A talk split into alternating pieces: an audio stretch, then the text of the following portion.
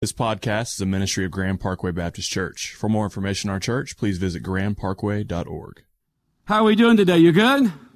I want to talk to you. We're, we're finishing a three part series where we've been talking about our core values a couple weeks ago, which our core values are simply intimacy with God, community uh, with others, and now today I'll talk about ministry that matters. Ministry that matters. And you say, what do you mean when you say ministry that matters? Well, let me just say it like this. The church can do a lot of things that really don't, aren't going to matter in eternity. When you get to the promised land, you'll look back and you kind of go, why did we do that? Okay? And so we want to be a part. We're not a perfect church. If we were, I couldn't be the pastor. Amen?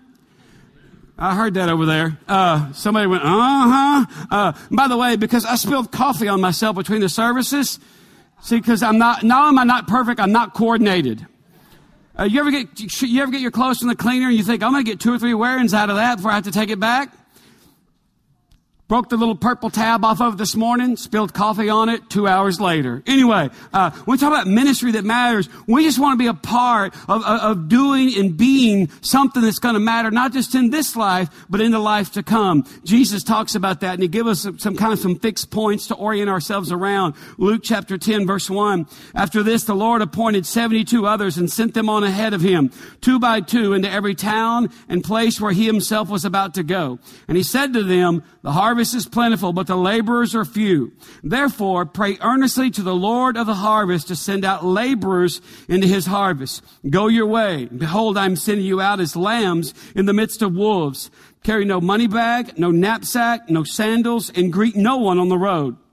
Whatever house you enter, first say, peace be to this house. And if a son of peace is there, your peace will rest upon him. But if not, it will return to you. And remain in the same house, eating and drinking what they provide, for the laborer deserves his wages. Do not go from house to house. Whenever you enter a town and they receive you, eat what is set before you heal the sick in it, and say to them, the kingdom of God has come near to you. But whenever you enter a town and they do not receive you, go into its streets and say, even the dust of your town that clings to our feet, we will wipe off against you.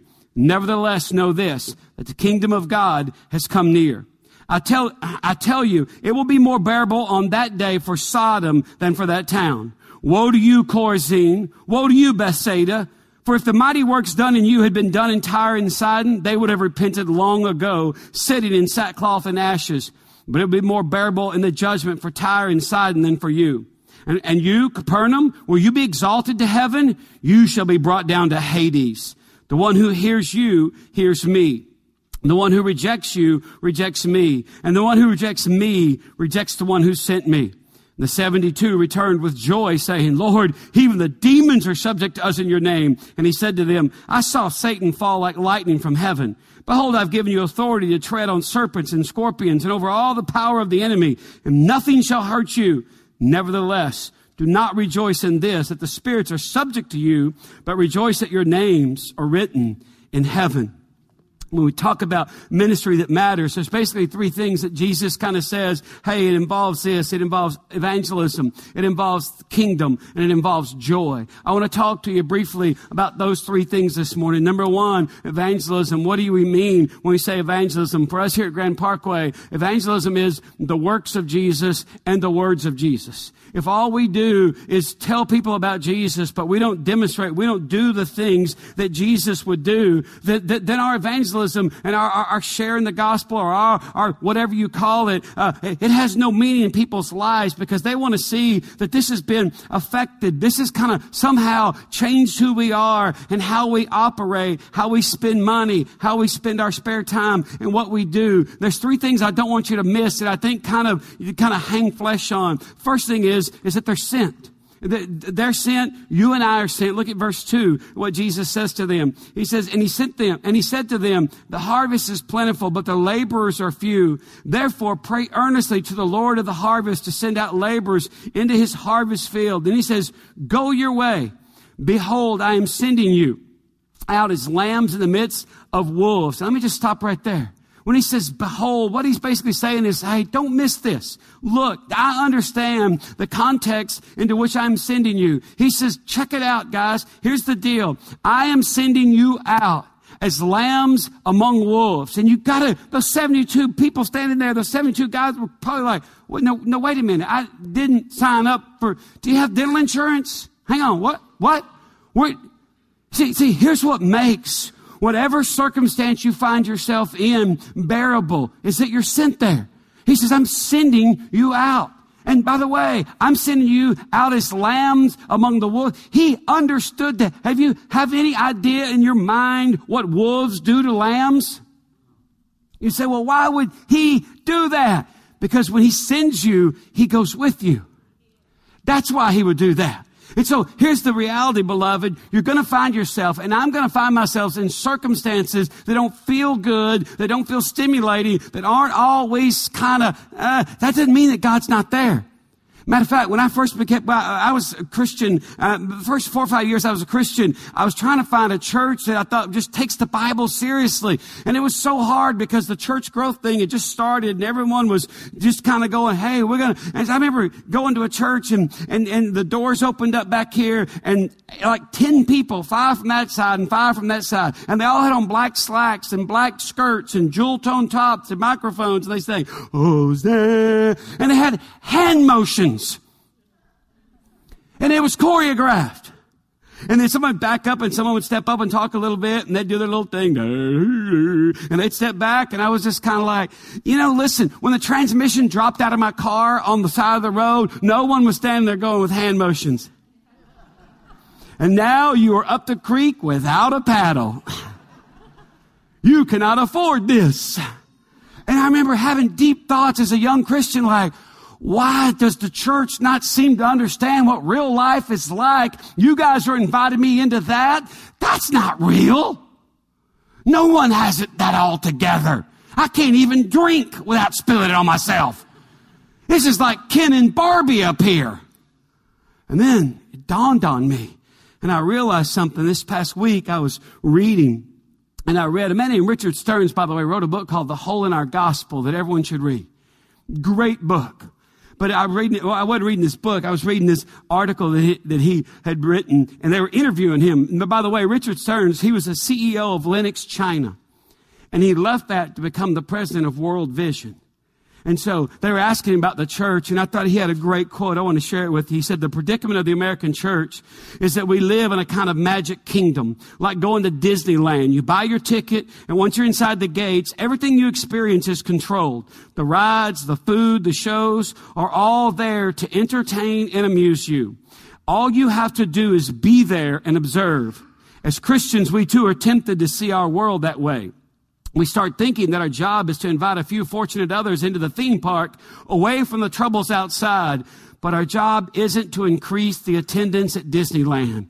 It is to tear down the walls and transform the world outside. And Jesus so believed that, he looked at these 72 and said, I'm sending you out because I do not believe your mission is to increase the attendance at Disneyland.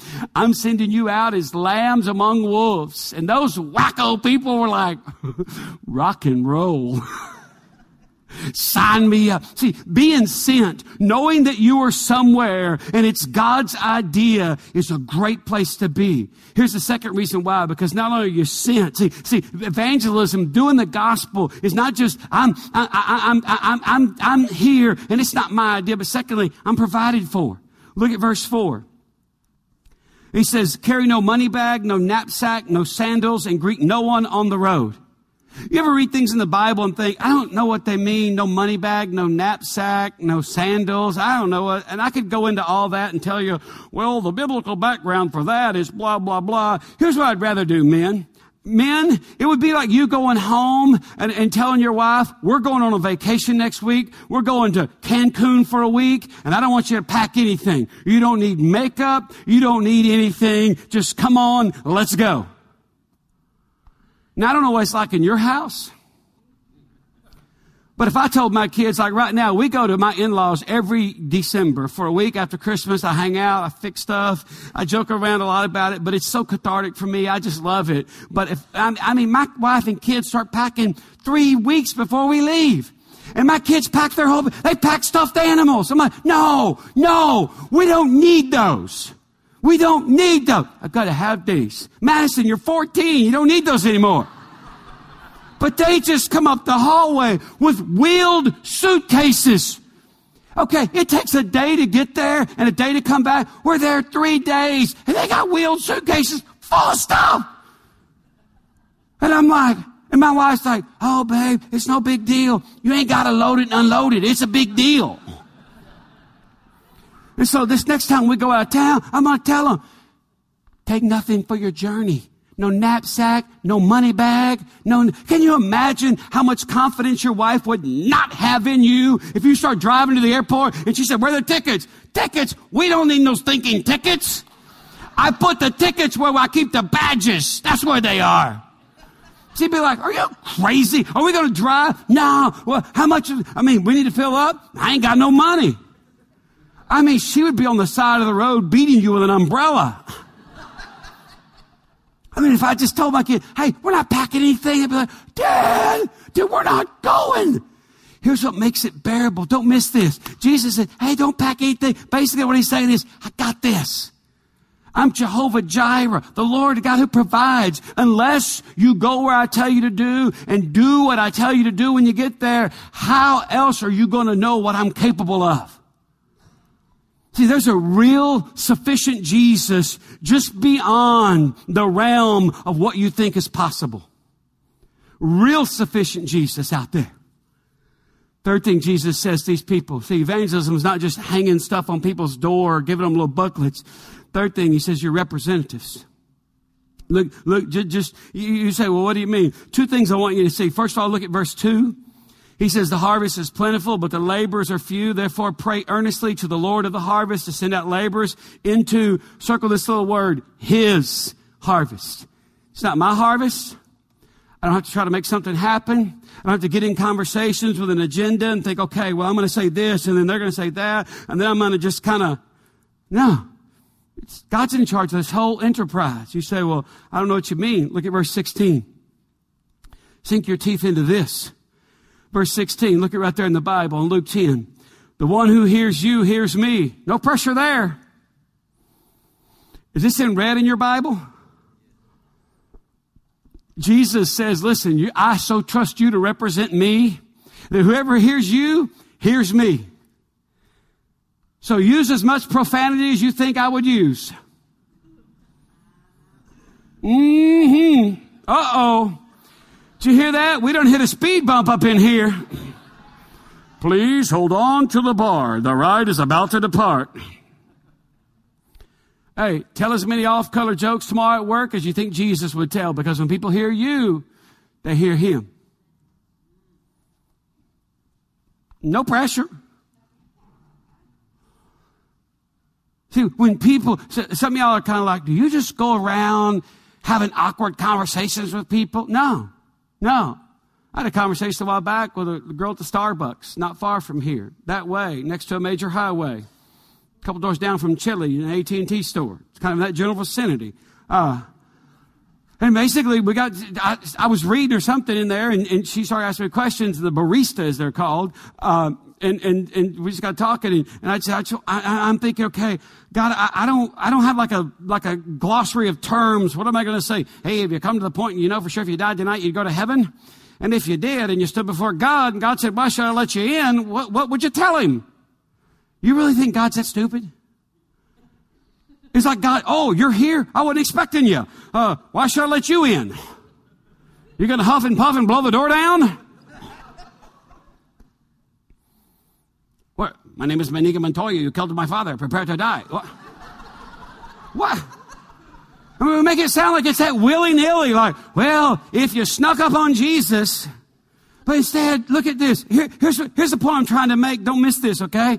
It's not, you and I have got to stop waiting for permission from the world to let the kingdom come out. You, you, you can't just wait. Why? He says in verse 16, because look, hear this, beloved. You come from a long line of authority. You are descendants of authority. You're not people of permission. Verse 16, he says, the one who hears you hears me. And you think, wow. And the one who rejects you rejects me. So you can, because you represent him, you can be rejected. I mean, I've been told where to go in more languages than I'll ever speak. And the one who rejects me rejects him who sent me. See, there's you, and behind you there's Jesus. Behind Jesus is, is Father God. That's a law. You're descendants of authority. Stop waiting on permission. Why? Because you're his representatives. Jesus said, I'm sending you out as lambs among wolves. by the way, don't take anything for your journey. We're going on a seven day carnival cruise, so hopefully they won't hit rocks this time, okay? But don't pack makeup. And by the way, tell your wife, we're going to take a family portrait on the vacation too, where you don't have any luggage or makeup. You just watch a Here's the point. There are things in the Bible that when you really understand them, they sound crazy.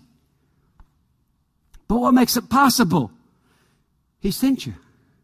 So I'm standing up there in the Starbucks, and the lady's like, "Well, you don't know. I mean, I just, I just came on church a long time ago. I mean, I just, uh, and I just said, I, hey, I don't want to hear all this. I, we ain't got to get into this. Let me just tell you something. There's nothing that you've done that God cannot and will not forgive. That's all you need to know today and all the other baristas, which is a great name. I want to change my title from lead pastor to lead barista. It sounds sexy and exotic and Italian. So that's my new title. You call me the lead barista. She said, some of the girls said, well, you don't know what she's done. I said, I don't know what she's done. I ain't got to know what she's done. Y'all are all squawking about, you're judging her. You're judging her. I can't judge her. I don't want to judge her. And I don't know what she's done. That's right. So how can you say that, you know, there's nothing she's done that God wouldn't forgive? I don't have to know what she's done. I just have to know God. And good news today, I do. See, that's circumstantial. What I'm talking about is certain.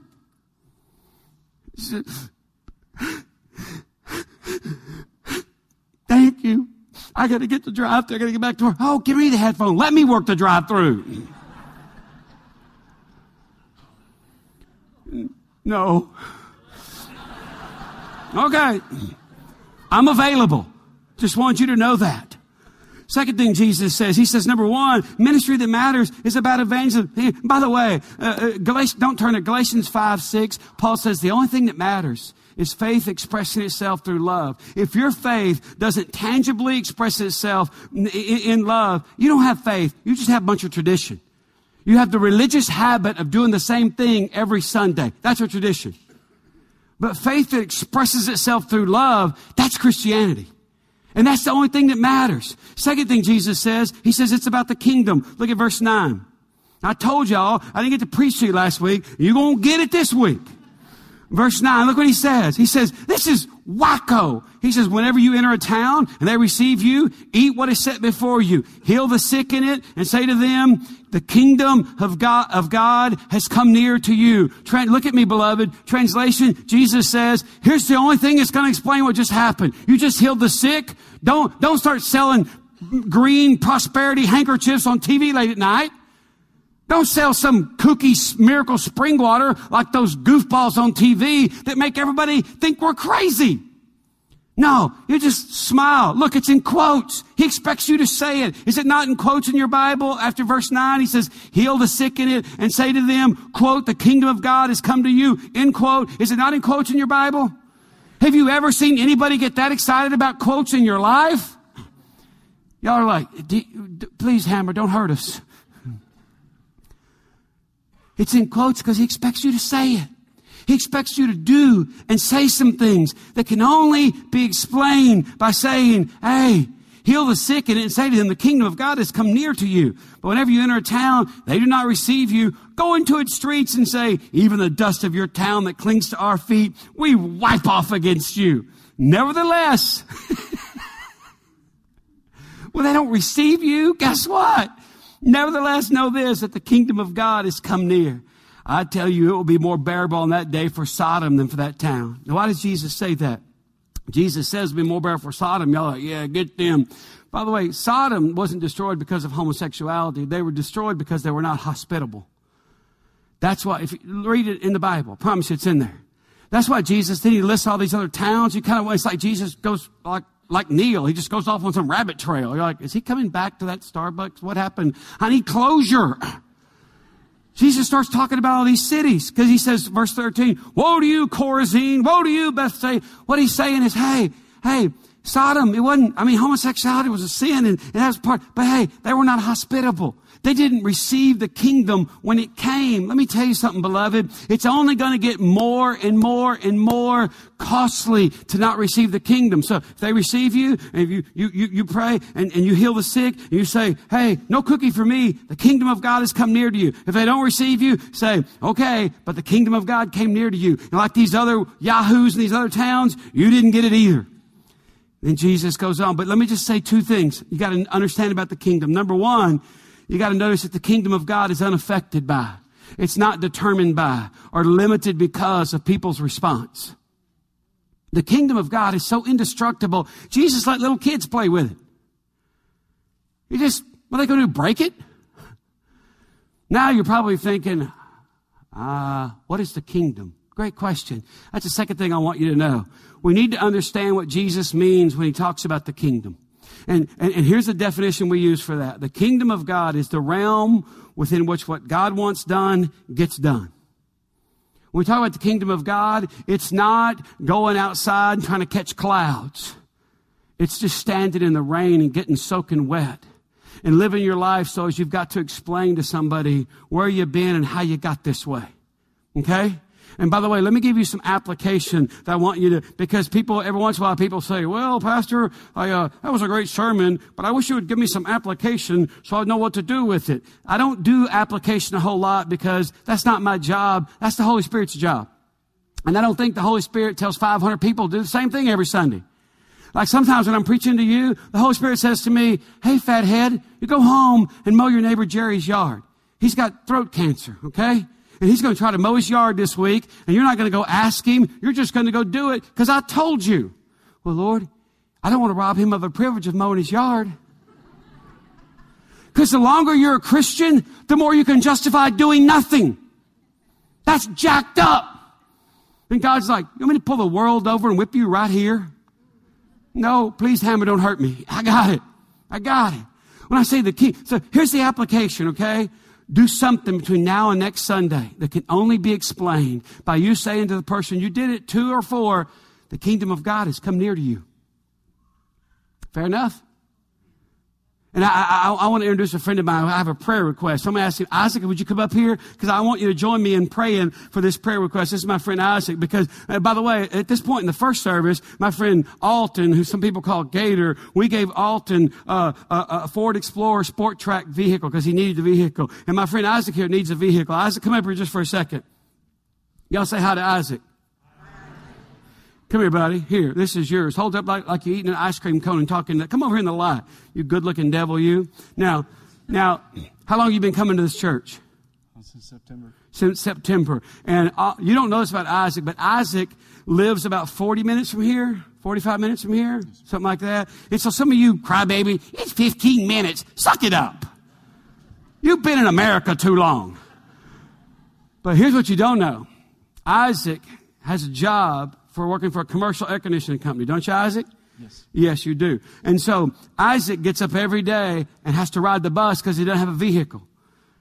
And how long do you ride the bus every day, round trip, to work and back home? How long does it take? Uh, between four and six hours. You ridden a city bus lately? That's has to make a bunch of stops to downtown, and then you got to catch it out to Northwest Houston. Well, Isaac and I have been praying because tell them the story about your mom and the guy that gave them the car. They don't know this. See, they just come to drink my coffee and sit on my chairs, Isaac. They don't understand what a beautiful soul you are. So tell them what happened to your mom when you were a little kid.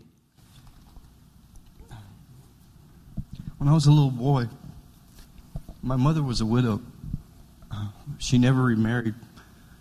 And we lived in the country, probably 30, 40 miles from our, from our church she had a, a uh, little Toyota station wagon, and we had that was the only form of transportation we had on our little farm. And I remember our station wagon, the transmission went out, and take your time. My mother always informed me and put me in the know of what God does by showing me how He works.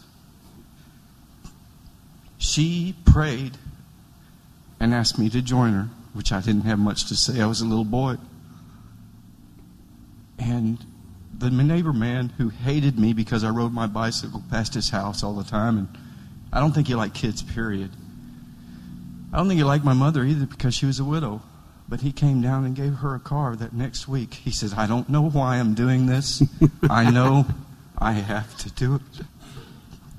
And it took three days. I know what God does. He's done it for all of us. And so Isaac and I have been talking and we've been praying. And I told these people, Isaac, I said, here's the application. Here's where you put feet on the sermon. Uh, is it do something the next seven days between now and next Sunday? Uh, you're going to be explained by saying, hey, the kingdom of God has come near to you. So you don't know, but the kind of people you go to church with, I sent out an email a while back and said, or just a week ago, and said, hey, you know, I, I, our friend Alton needs a vehicle. And they're like, hey, Mo, I said, pray about whatever you want to give, and we'll all just pony up some money. And so the first service, we gave Alton a little Ford Explorer Sport Trac vehicle and said, Alton, there you go, buddy. But what Isaac doesn't know is Isaac thinks he's up here sharing a prayer request. I want you to look up on the screen up here, Isaac, because this, today the kingdom of God has come to you. That's yours.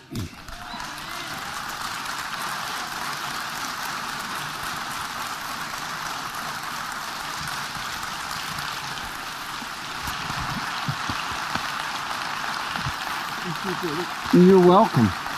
You're welcome. Hey, listen, that that is a, I think it's a 2002 PT Cruiser. It's got a sunroof, so you can tip that lid when you're rolling to work. You can bump that system, a little old school LL Cool J or something. Uh, uh, but but uh, we wanted to give it to you today, but it's coming from Dallas and it won't be here till tomorrow. And so it'll be waiting for you for next Sunday, or I'll drive it over to your place. You have to ride that stinking city bus. Uh, and here's what we'll do. We did the same thing for Alton because this church is so full of generous people. And we just, we don't want to talk. We want to do. We want to be able to say, hey, today the kingdom of God has come near to you. And people not go, huh? We're, we're going to, we'll pay the first six months liability insurance policy on it. Uh, we'll get it all checked out, but it's great. It's been well maintained. We got maintenance records. And if that doesn't work and you need like a truck, let me know and we'll get a truck. Because listen, my dad owns a cattle on a thousand hills. And whenever I need something, he sells a cow and just sends me the money. And so when you were riding, when you were riding your bike as a little kid, God knew this day would come and He knew you'd be a part of this church. And we talk about ministry that matters, and because you matter to us, we're going to help you. And so we'll be bless you. It'll be here tomorrow. We'll get all the paperwork done, and you'll have you some wheels.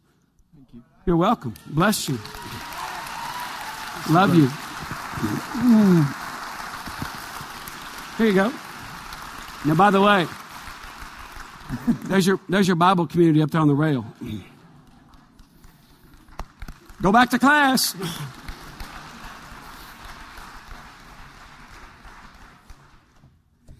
Be warmed and filled. May you have cattle on all your heels. Now, I got a question for you. I'm just about done. We've been here long enough. Doesn't that just make you want to clog? I mean, don't, don't you just, yeah, oh yeah. Don't you just, and that's the thing. You say, well, why, why, why, why do you say that? That's what Jesus said. Look at this and we'll be done. Look at verse 17. See, the third part of it, when the kingdom comes, it's always joy. That's why, ought to know, somebody stopped me in the first service and said, Hey, I got your email. What are we, what are we doing? You, uh, just wait. Just wait. What? Is it going to be good or bad? It's always good when the kingdom comes. Are you kidding me? It smells like Galilee in here right now. Look at verse 17. The 72 returned with joy. Of course they returned with joy. Isaac returned to his class now with joy. Riding the stinking bus. Saying, Lord, even the demons are sub- subject to us in your name. And he said to them, I saw Satan fall like lightning from heaven. You hear what just happened? I mean, they came back because God's people have an innate ability to rejoice about the wrong thing. The 72 came back and said, Oh Lord, even the demons were subject to us in your name. And Jesus said, huh, checkmate. I saw Satan falling like lightning from the heavens. All right, you win. Here's what Jesus is saying. Don't miss this. I'm just about done. He's saying, hey, what you're looking for cannot be found in your experiences. Un- church in America, unplug the lights and the lasers and the smoke machines and all that stuff and just get back to the kingdom. Get back to doing and being and saying things that can only be explained by saying, hey, hey, the kingdom of God, today the kingdom of God came near you. And they came, they, they said, well, you know, and they, that wasn't enough. So Jesus went on and said, behold, I've given you authority to tread on serpents and scorpions and over all the power of the enemy and nothing shall hurt you. Nevertheless, circle that word, underline it in red. Nevertheless, do not rejoice in this. Don't rejoice that the spirits are subject to you, but rejoice that your names are written in heaven. And see, and here's, here's all I want to say. A continual rediscovery of the amazing nature of God's grace is the fuel for the Christian life. Let me say that again. A continual read, never outgrow the gospel.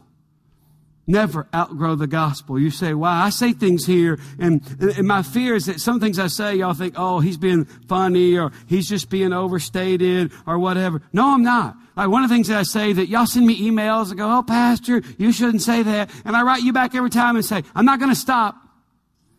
Not because I'm stubborn, but here's the thing that bothers some of you because you are committed to being glory robbers and taking some credit for your salvation. But I tell you all the time, and I haven't told you at least three Sundays, so let me tell you again that myself and all of you should be burning in hell right now.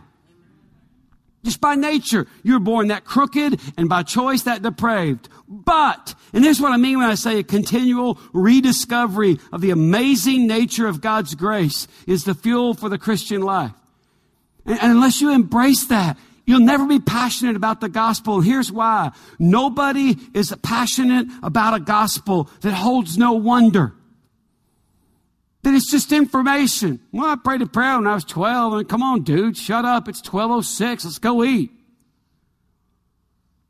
I could suggest to some of you that you've been eating your whole life and you still hadn't tasted how good this is just to continually rediscover the amazing nature of God's grace. That's the fuel. That's the well that never runs dry. That's the spring of life welling up to eternal life inside of you. And so this morning, when I got up, I just meditated on Isaac Watts. Anybody know who Isaac Watts is?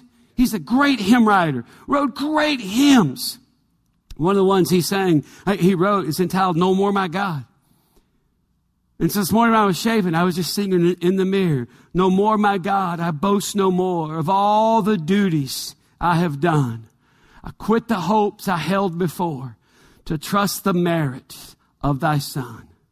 What that means in Old English, Isaac Watts, 1700 and something, is that there's nothing, God, that I can do that can make me right with you. The only answer to unrighteousness is righteousness. And so he made him who knew no sin to become sin for us so that we could become the righteousness of God in Christ Jesus. And so I was shaving, I was just singing. I quit the hopes I held before and trust the merits of thy son. No more, my God. No more, my God. No more, my God. I boast no more. You say, well, I'm not a singer. I don't get that. Neither am I. Aren't you glad?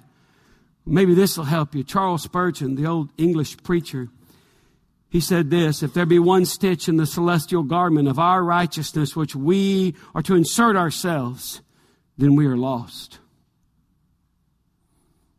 That's sobering, beloved. If there's one stitch, one stitch that you can point to, what he's saying, don't miss this, you can point to and say, I did that. That, that ain't the gospel. And you say, well, you know, I don't know what you're saying. Are you one of those? No, I'm just a man that wants to just continually rediscover the amazing nature of God's grace as fuel for the Christian life. And so this week, see, it, it, it, there's a, there's a plentitude of sources. This week, American Idol come on. I don't like to watch people sing. I did that at youth camp all the time. They called a talent show. Are you kidding me? I don't want to go back to that. But they get there, and my wife was recording it because her and we watch, and I don't mind. It's not like I'm a spiritual person because I don't watch it, and they're spiritual because they do. My wife has a woman crush on Steven Tyler, so she watches it, and she says this. This is what she says. I'm praying for him. Whatever, lady. Pull this leg and plays jingle bells. He's like a little midget, by the way. He's like five foot three. Like a little nymph fly. You could bait him and fly fish with him. And he wears feathered earrings. And they tell the story, and they go along there, and it started off with some guy from Houston. They were Houston, by the way. There's some crazy people in our city. Oh, man. Then they got to the very end, and some kid walked in that was born without ears. Did anybody see this? And I just found myself, I was like, uh-uh, I can't go. Mm. I felt this welling up in me. And they said, what do you do? And he goes, I'm a worship leader. And I was like, brace yourself. I do. I went right to Lamaze breathing. Because we're fixing to give birth to the kingdom right here. Because Steven Tyler doesn't know Jesus. He doesn't know Jesus. He's a good guy and, and he can sing, dream on, dream on. And people like my wife think that's awesome. Pray for her. I got the broom, went in our bedroom, dream on. She's like, no, no, shut up, shut up, shut up now. Went to the hospital to make a visit. I hit the button, Love in an Elevator. No, no, no, shut up. Until the worship leader who was born without ears, but God made doctors so small, so smart. He sent them to medical school, not so they'd have a God complex and think, I'm so awesome. I can have three houses and six cars and, and, and not know what to do with them. So I build racks and I park them on top of each other. Are you kidding me? And so they rebuilt this kid ears. He hadn't even sang yet. And I'm like, I'm simultaneously crying and getting ready to clog.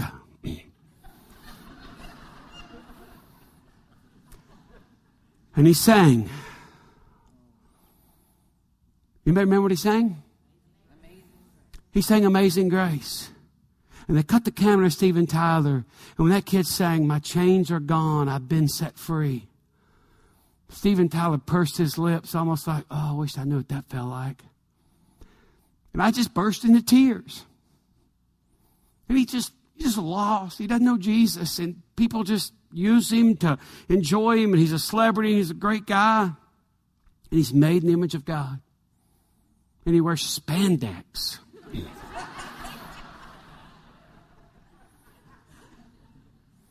and I just cried. And Sophie was sitting on the couch beside me, kind of like glancing over, like, well, my dad's leaking again. and I, I, it wasn't like just a few. I mean, I had to get up and go to the kitchen because I didn't want her to think, why's my dad crying? What, what's going on here? Are the Mayans coming to get us?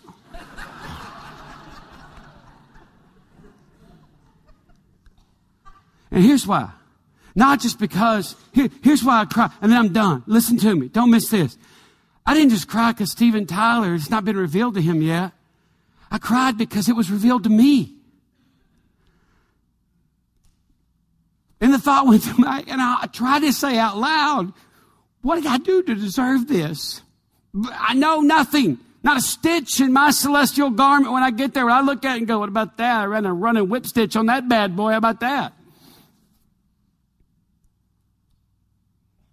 And so when I shave tomorrow, I'll sing, No more, my God. I boast no more of all the duties I have done. I quit the hopes I had before to trust the merits of thy Son. What is Isaac Watts saying? He is saying that you can't get there on your own. You got to trust that what Jesus did on the cross was sufficient for all your sin and put all your trust in Him. That's why Jesus says, when you rejoice, rejoice about this.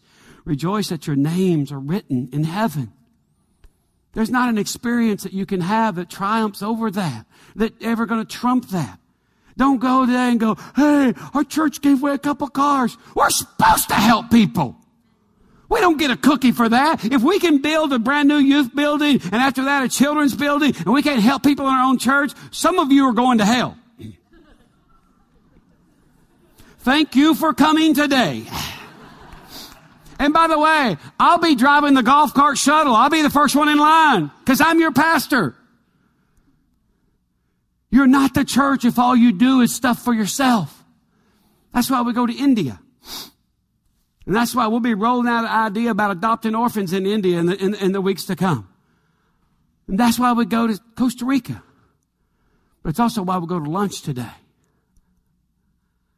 Your names are written in heaven. That's what you rejoice about.